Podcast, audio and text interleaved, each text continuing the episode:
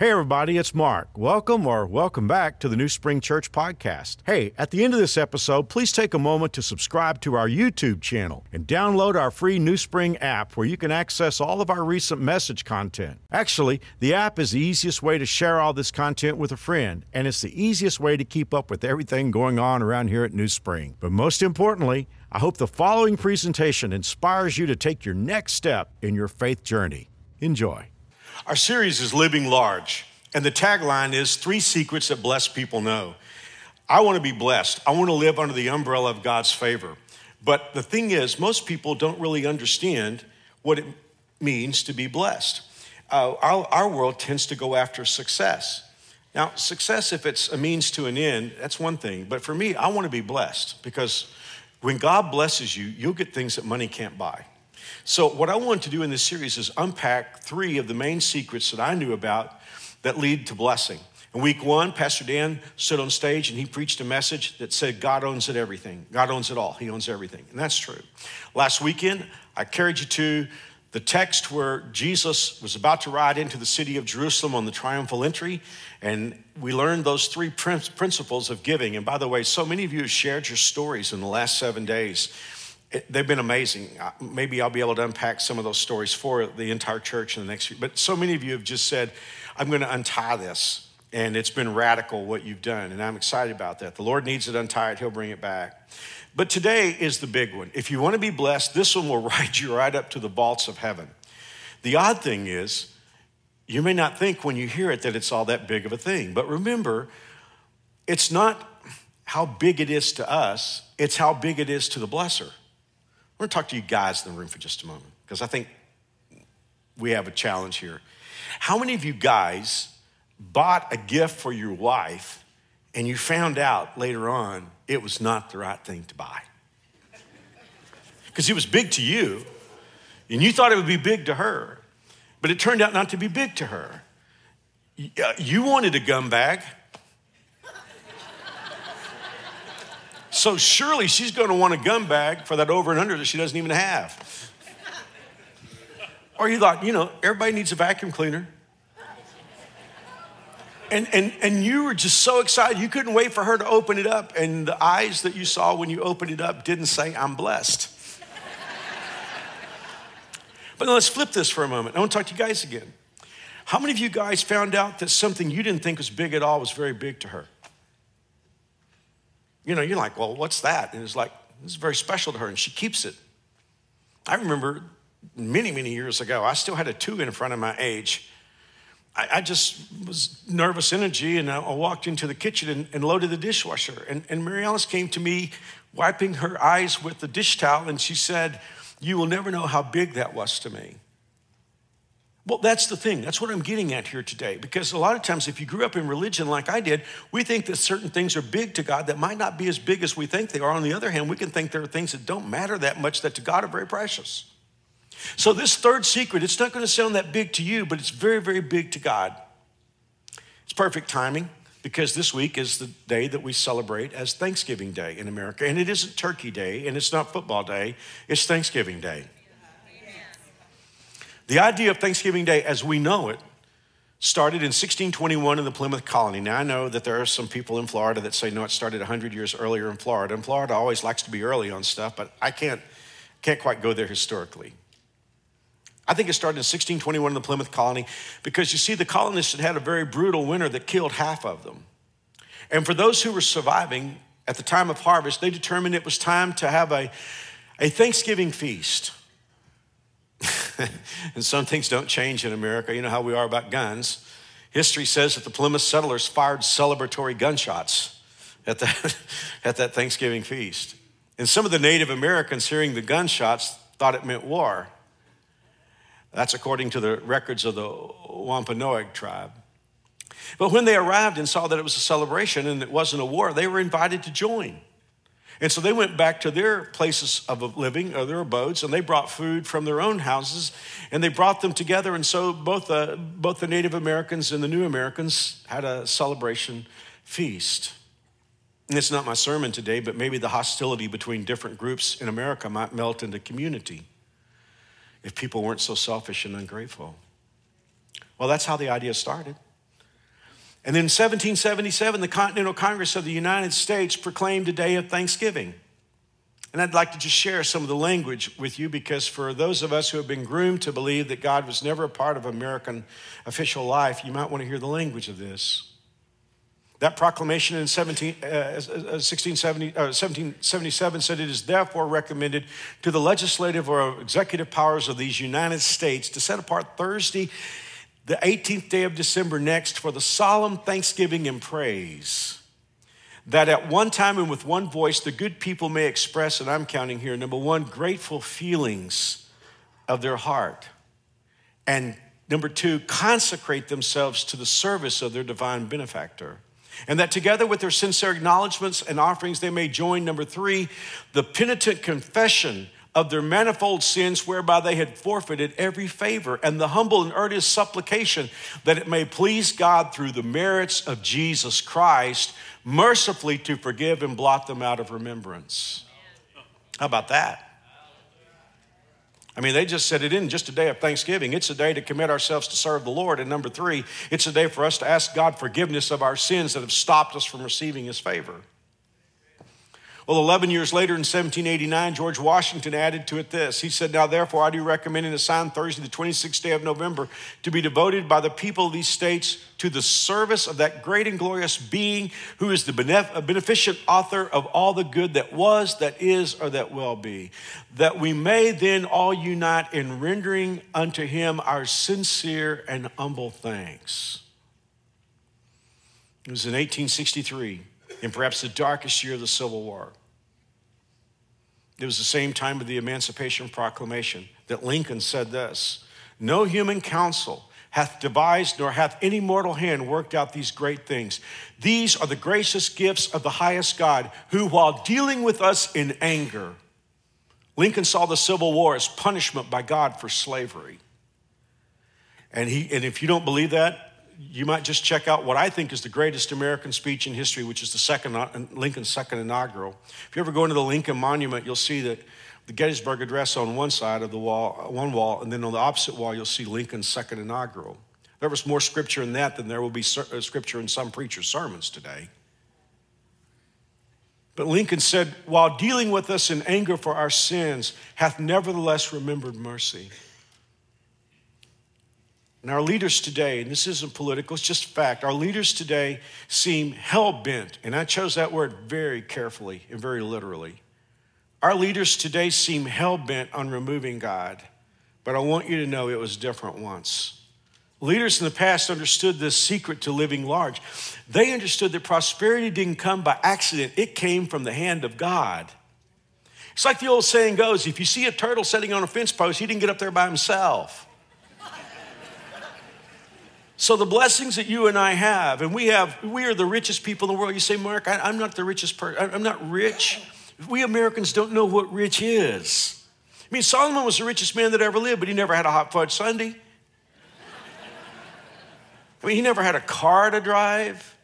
I mean, he never had a heated house or an air conditioned house. We're the most blessed people in the history of the world. And so today I want to bring secret three of being blessed, and it's just a simple title be thankful. If you want to be blessed today, be thankful. Now, it could be you're disappointed with that being one of the secrets because it sounds too passive to you. Guys, don't be fooled. Gratitude has the power to make you. Entitlement, which is the enemy of gratitude, will destroy you. This is the reason why America is in the sad shape that it's been in. And my heart goes out to all of you who are under 30 because you have been groomed by this culture to assume a spirit of entitlement. But it's in all of us. And, and, and, and again, not only has it been groomed by the culture, it's been exacerbated by social media. And so a lot of Americans today feel a sense of entitlement. And because of that, they're just wrecking their hearts and lives. And as you'll see in just a moment, I think they're wrecking their psyches. They're wrecking their emotional health. See, gratitude is powerful because it returns us to manufacturer settings. Do you ever have an electronic device, other people have been on it, it just gets all whacked, and after a while you just have to like start it up and re- return it to manufacturer settings? Well, that's what can happen to us. We can get all stretched out of shape by the stuff that happens in our world, and every once in a while we just need a reset. We, we need to return to manufacturers, our creator's settings. And there's something about gratitude that is miraculous in the sense that it will return us to manufacturer settings. Now, somebody can say, Well, Mark, I'm not really sure I believe all that much in God today. I'm just here because my girlfriend goes here. And so I just kind of came here today. I, I get it. I get it. But it's not just the Bible. Wall Street Journal did a 10 year study on the benefits of gratitude in adults. And here are the results of that study, at least in part. The journal determined that people, adults with gratitude, have more energy, optimism, more social connections, and are happier. They're less likely to be depressed, envious, greedy, or substance abusers. They sleep more soundly, exercise more regularly, and Lord knows we can use this one this time of the year. They have greater resistance to viral infections. Hey, that's not the Bible, it's the Wall Street Journal. I, I read a book several years ago on positive psychology by Shawn Achor. Shawn Achor did a, did a course at Harvard University, and he wanted to do a course on positive psychology. And, and normal, most psychology deals with dysfunction. So it, it, most of the analysis on psychology deals with people who present with some kind of emotional issue. Positive psychology does the opposite. It looks at people who are happy and asks the question, why are they happy? And when he taught that course at Harvard, he thought, you know, they, they told him that it couldn't be for credit. He didn't know if anybody would show up. They never have been able to keep all the, they never have been able to house all the kids who want to take that course in positive psychology at Harvard. You read his book, you read his material, read anything on positive psychology, and you'll find out how big gratitude is. And neuroscience is confirming it. And I don't have the time or the intellectual bandwidth to go into this, but the short version is that gratitude causes the brain to produce serotonin and dopamine. And one expert went so far as to call it the natural antidepressant. You see, do you understand why we're so whacked as a culture? Because we've been groomed to be entitled. And it's messing our minds up, it's messing our emotions up. But you didn't come here to hear psychology because I'm not capable of giving. You didn't come here to hear science or studies. You came here to hear the word of God. Because when God speaks, he speaks with authority that's beyond any authority that any human analysis can bring about. So the word of God says this in Psalm 100, verse 4. And we don't have the devotional this year, but for like the last 10 years or so, I've participated in a devotional, and many of you bought that as Christmas gifts. And so if you sat out there in the lobby and waited in line for me to sign your devotional, chances are when you look at your devotional, you'll see that I signed my name, and right below that I wrote Psalm 100 exclamation point. And the reason why I do that is I love Psalm 100 because it just ushers us into the presence of God.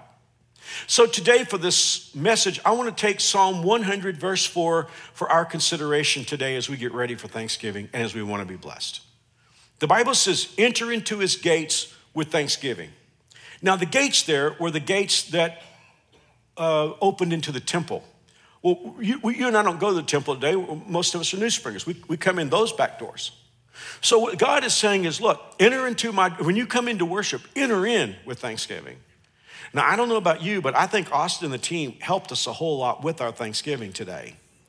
But guys, just keeping it real, it's not their responsibility to summon up Thanksgiving from. We're supposed to come in with our motor running.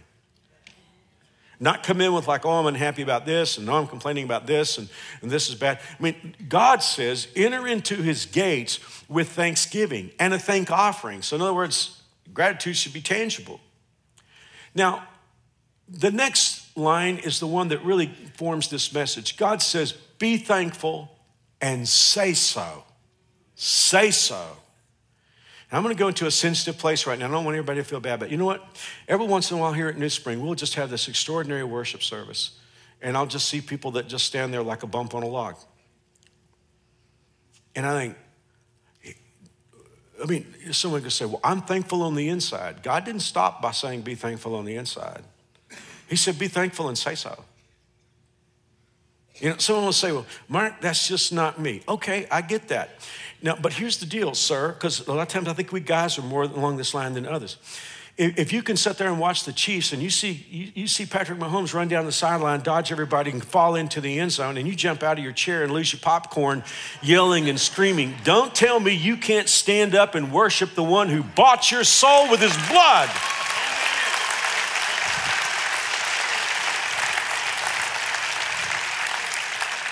You see Kelce make one of those great catches in the end zone, and you, but, but you, you come here and it's like, man, God is working, God is moving. now, listen, I, am I'm sympathetic. I get it. I get it. I get it. You just say, well, that's just not who I am. No, it's not. It's not who you are. Because you see, you were born in sin. And your, your, your old man, we talked about that last summer, your old nature is warped. So you're gonna have to, you're gonna have to push back against that. And here's the deal. This is one of the most important things I'll ever say to you when it comes to worship. Satan hates the name of Jesus being lifted up. He hates to be in a place in here. I mean, because the thing of it is, his enemy, God's enemies are loud. They're loud and proud. What happens is Satan wants to lock your mouth. He wants to shut your mouth. He, want, he, he, he doesn't want you to worship God. So I tell you what has to happen. And here's the thing I think he wants to hear, I know he wants to hear ladies' voices lifted up praising Jesus. And men, he wants to hear your strong voice lifting up Jesus. And I got to tell you something else. If I had kids that I wanted to follow Jesus, it would be just as important for me to worship Jesus in their presence than it would be to cheer for the Chiefs or the Cowboys or anybody else when they win.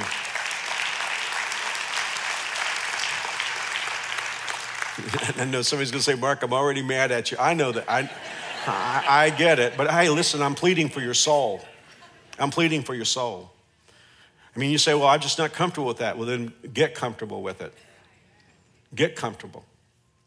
I mean, if Jesus Christ has bought your soul with his blood, your name is written in heaven. When you die, you're going to heaven. God's favor is resting upon you, his blessings are resting upon you. The word of God says, enter into his gates with thanksgiving, be thankful, and say so Bless, that means to speak well of, and affectionately praise his name.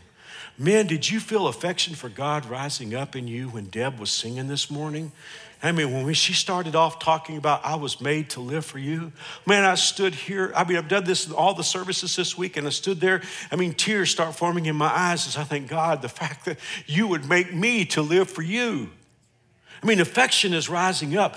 The Word of God says, enter into his gates with thanksgiving and, and say so and bless his name and let affection rise up in you. So, if you're not mad at me, and even if you are, I want to take the next few moments to give you the three most important things I know about gratitude. And here's the first one gratitude isn't connected to your circumstances. No matter what's going on in your life, there is so much to be thankful for. You say, Mark, I have so many problems. I'm sensitive, and I'm not dismissing that. I know that may well be true, but you still have a lot to be thankful for. You say, Mark, I don't see I have anything to be thankful for. Well, let me just tell you, you're going to draw in 23,000 of God's breaths today. You say, Mark, that's not that big to me. If you couldn't breathe, it would be. 23,000 times you're going to open your mouth or nostrils and you're going to breathe in God's air. You got that to be thankful for. Now, here's the deal like I've said several times already in this talk, we have been groomed to have a sense of entitlement. I have to choose, and you have to choose.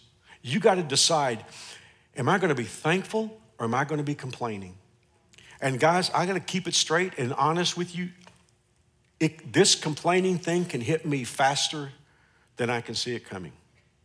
Last weekend, I was on my way to preach that message to you on Sunday. You know that thing about if the Lord needs it untied, the Lord will bring it back? I, I'm, I'm getting ready to preach that on Sunday twice. I'm over here on K96 driving to church, and I'm in a bad, bad, bad mood. Just keeping it real.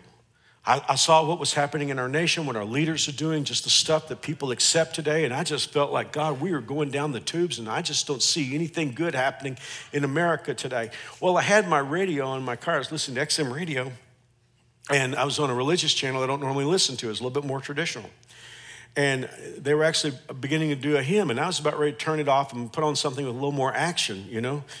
And um, but then I began to listen to a song. I just couldn't turn it off that I I don't think I've sung since I've been a kid. And the song went like this: When upon life's billows you're tempest tossed, and you are discouraged, thinking all is lost. And I thought, Lord, that's me right now. Count your many blessings Name them one by one, and it will surprise you what the Lord has done. I thought I've sung that song since I was a little boy. I don't think I've ever paid attention to that before. And you know what happened? That song was true because I began to count my blessings. You know what? It surprised me when I began to think about all the wonderful blessings that God has brought about in my life.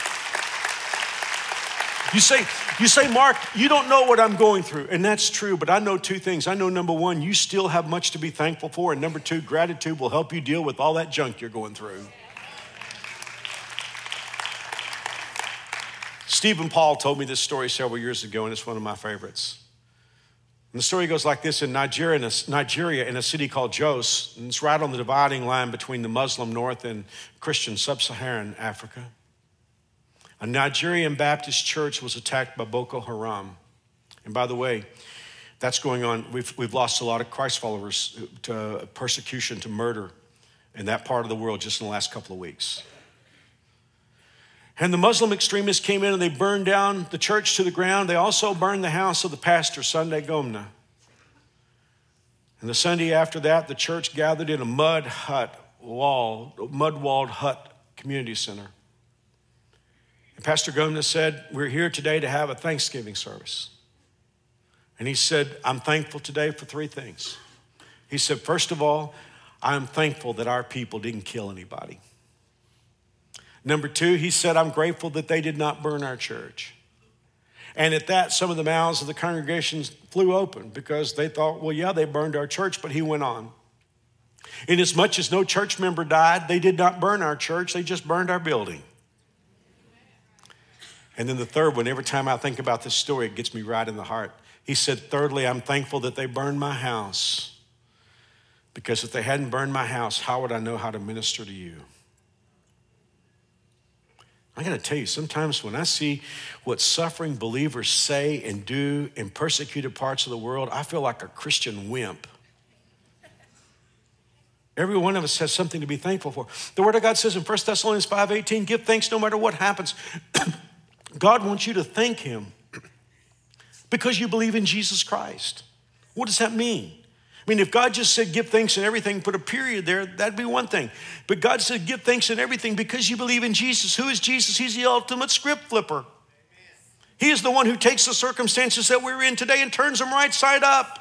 He is the one who can take any defeat and turn it into victory. So that's why you can give thanks to God in everything. And I'm talking to somebody here today, and you're going through the bleakest circumstance of your life, and you don't even see any way out of that. But I want to let you know today if you're God's daughter, if you're God's son, and you love Him, God is working in your situation. He can take the darkest moment of your life, He can take the darkest threads of adversity and weave them into a tapestry of grace.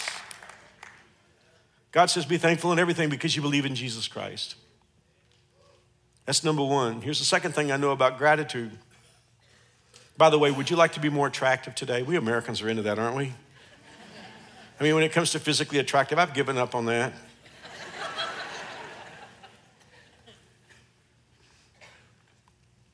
But there's, there's science on this, isn't there? I mean, especially those of you who study business science, you know that there's science on the fact that if you're more attractive, you're going to make more money. But have you ever noticed that there are a lot of people that are not physically attractive, but they have a charisma about them that just draw, they have a magnetism? And on the other hand, you know people that are physically attractive that are pain, they're difficult.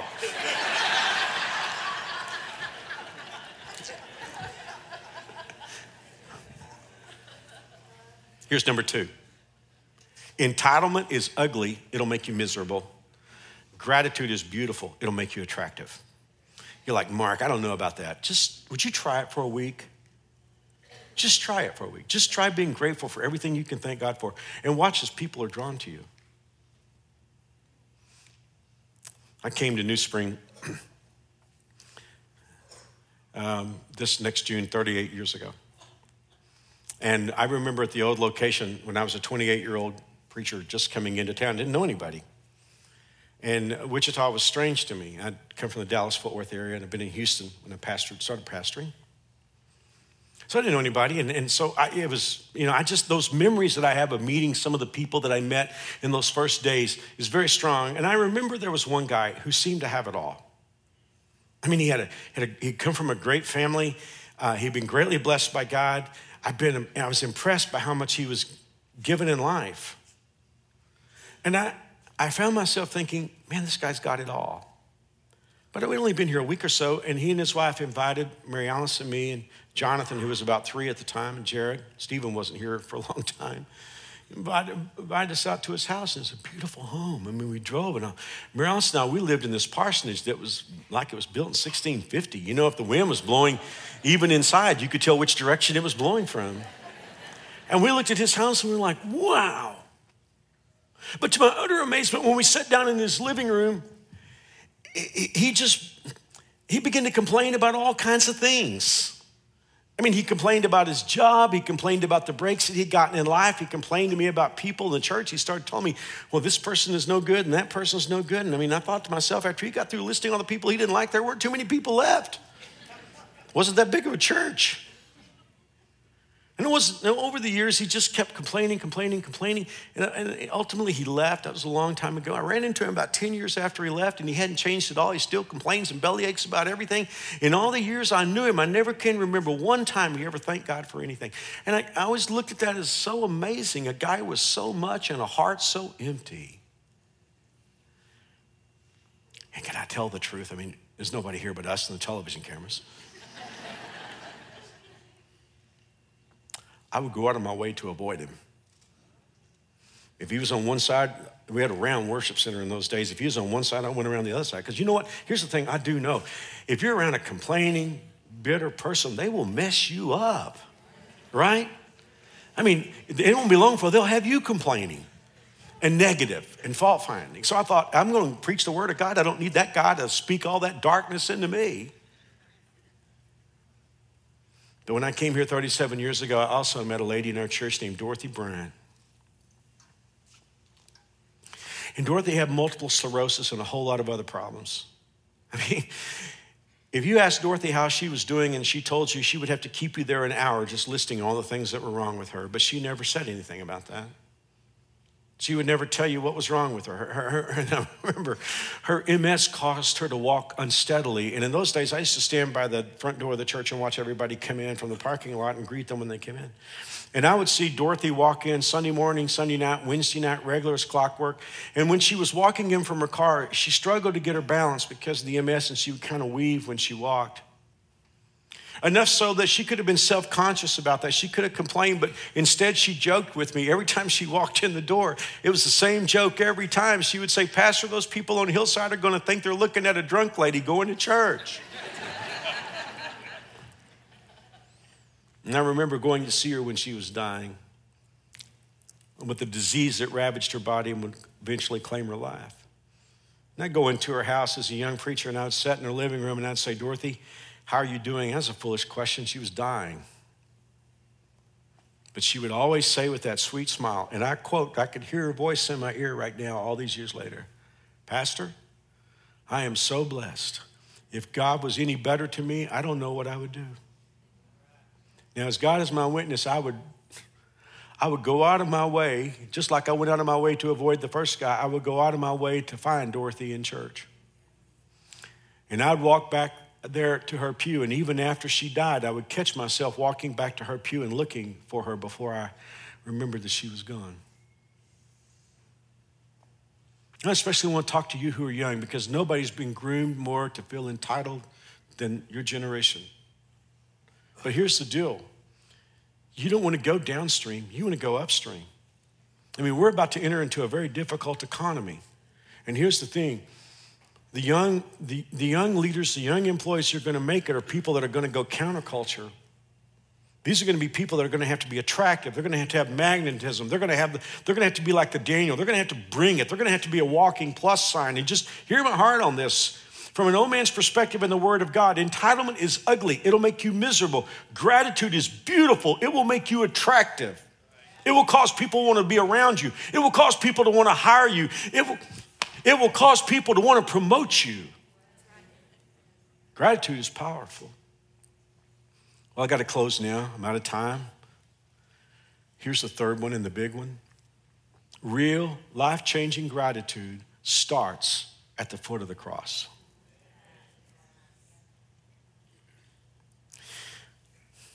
I love the story from the book of Luke. Jesus has been invited to dinner by one of the religious elite.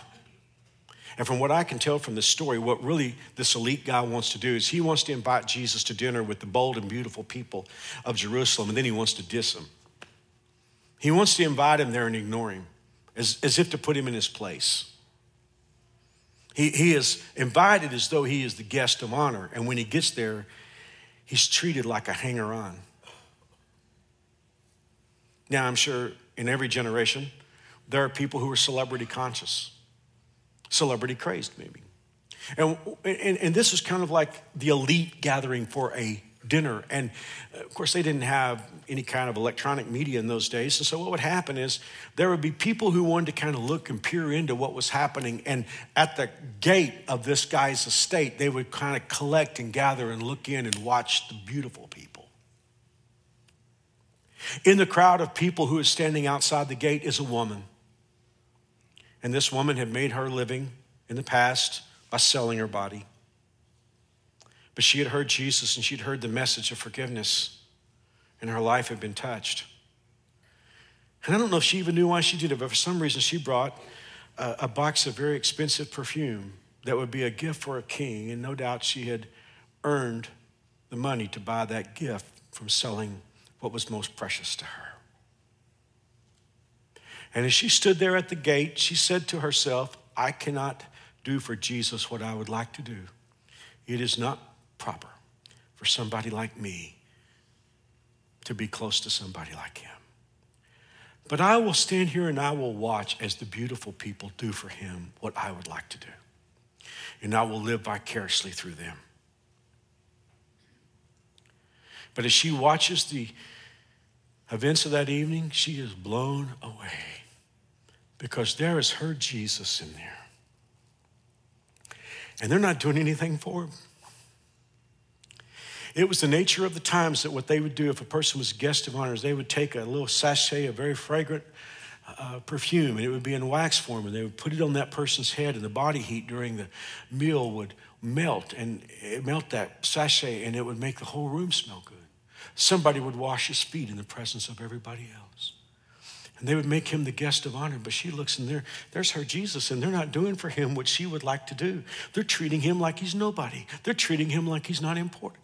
And in a moment, in a flash, I don't know if she thought it through all that carefully. I don't think she did. It was just a, it was just, you know how that's how worship is. It just comes up from within. She just decides she's got to do something about this. This isn't right. This is not proper. And before, before she even realizes what she's doing, she throws open those gates. She's uninvited, but that doesn't matter. She walks in there with that little box of perfume and she pours it out on the feet of Jesus. But then she begins to think about how he's changed her life and how she's not what she used to be and how she's not the person that earned the money for that perfume. And the tears begin to flow down her face and they splash onto the feet of Jesus. And now she's embarrassed. She didn't plan to do this. She doesn't have a towel. So the only thing she can do is take her hair down and begin to wipe the feet of Jesus, to wipe her tears off his feet with her hair. It's at this point I want to pick up the text because there is this elite Pharisee sitting over there. He doesn't care about Jesus. He just came, he just invited him here to put him in his place. The Bible says in verse 39 when the Pharisee who had invited him saw this, he said to himself, If this man, talking about Jesus, were a prophet, he would know what kind of woman is touching him. She's a sinner. And oh, how I love the next line. Then Jesus answered his thoughts. Now, isn't that interesting? He said if this man knew who she was, I mean, it wasn't just that he knew who she was, he knew who Simon was. And by the way, notice where Simon's problems were they were between his ears. And Jesus answered his thoughts.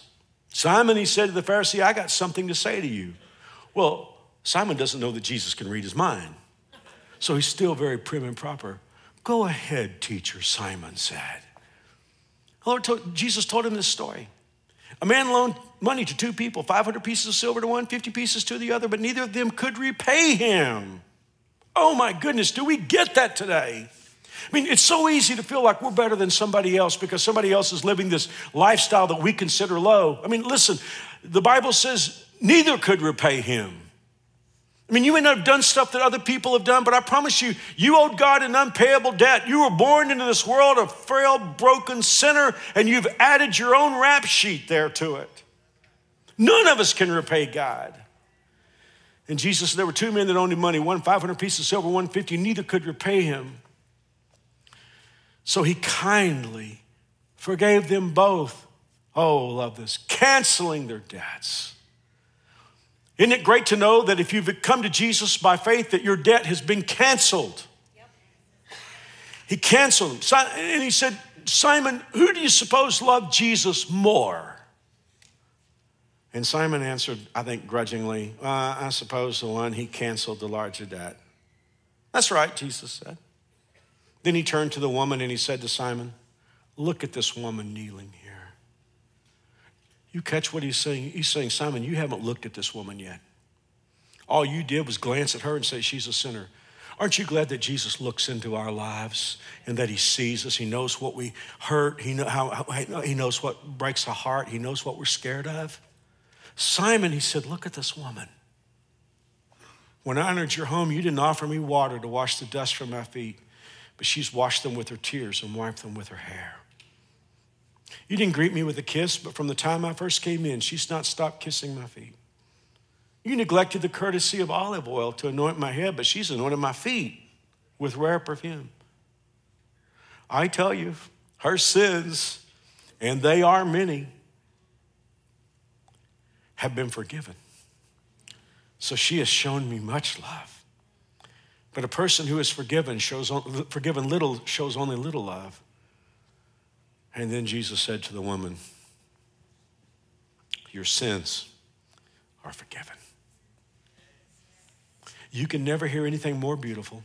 You can never hear anything that will ever summon more gratitude out of your heart than to hear the words of Jesus as he says to you, Your sins are forgiven. They're washed away. Your debt is canceled. I really believe true gratitude starts at the foot of the cross when you realize what Jesus has done for you. I don't want to be Simon. I don't want to come in here and just sort of like get the Sunday over with so that I can do my religious gig. I want to come in like this woman who is a hell bound sinner at one time. The blood of Jesus washed my sins away. And I let him know what it means to be forgiven. I'm going to ask you to bow your head right now before we leave this service. Do you know that you've been forgiven? I'm not asking you, are you a good person? I, I won't tell you if you're not a good person, not in God's ways of looking at things. Neither am I. Romans 3, verse 10 says, There is none righteous, no, not one. I didn't ask you if you were part of a religion. You can't dry clean your sins. I'm asking you, are you forgiven? Has there ever been a moment where you knew that you were a sinner and you declared spiritual bankruptcy? And you saw by faith Jesus hanging on a cross for you. And you put your confidence in Him, not in what you do, but what He's done for you. And you believe that He arose from the grave, and because He arose from the grave, every promise is codified. Has there ever been a moment where you've invited Jesus to come into your life and forgive you of your sin? Listen, you can do that. You can hear the words of Jesus saying you're forgiven today if you're willing to ask for this. The Bible says it's a gift. Whoever calls on the name of the Lord will be saved. So here's what I'm going to do I'm going to lead you in a prayer. And if you want to pray this with me, you don't have to pray it out loud, but you do have to mean it in your heart. And here we go. Dear God, I know I'm a sinner and I can't save myself. But I believe you love me. I believe Jesus died on the cross for my sins. And because Jesus is alive, I want him to be my Savior and my King. Thank you for hearing my prayer. In Jesus' name, amen. Now, I'd like to ask you just to be still for another 90 seconds, no one getting up or moving around, because I want to just tell you something. I have a gift for you if you just prayed with me. Now, whether you're watching on TV, online, or if you're here in the house, the gift has a New Spring Bible. It's got a book I wrote that'll answer a lot of questions called My, My New Walk with God. And there's also a journal. I love that. And there's some New Spring coupons for the coffee shop. No agenda. We just want to take your first steps with you. So if you're watching online or on television, just text the word prayed, P R A Y A D to 97,000. Follow the steps, we'll mail this to you. If you're in the house, South Auditorium, North Auditorium, walking around the gazebo, you can leave with this under your arm today and take it home. All you need to do is text pray to 97,000 and go to any info center. You'll recognize them by this color and just say, I prayed with Mark. You say, Mark, I don't have a smartphone. Then just go back and say, I prayed with Mark. And you can walk out with this. Thank you for being here today. I know I'm in overtime, but thanks for staying. Next week, we start the new Christmas series. See you soon. Once again, thanks for listening. If you live in Wichita, the surrounding area, we'd love for you to engage with us in one of our weekend services. For directions, service times, and information about our incredible kids and student environments, visit us at newspring.org. One more time, newspring.org.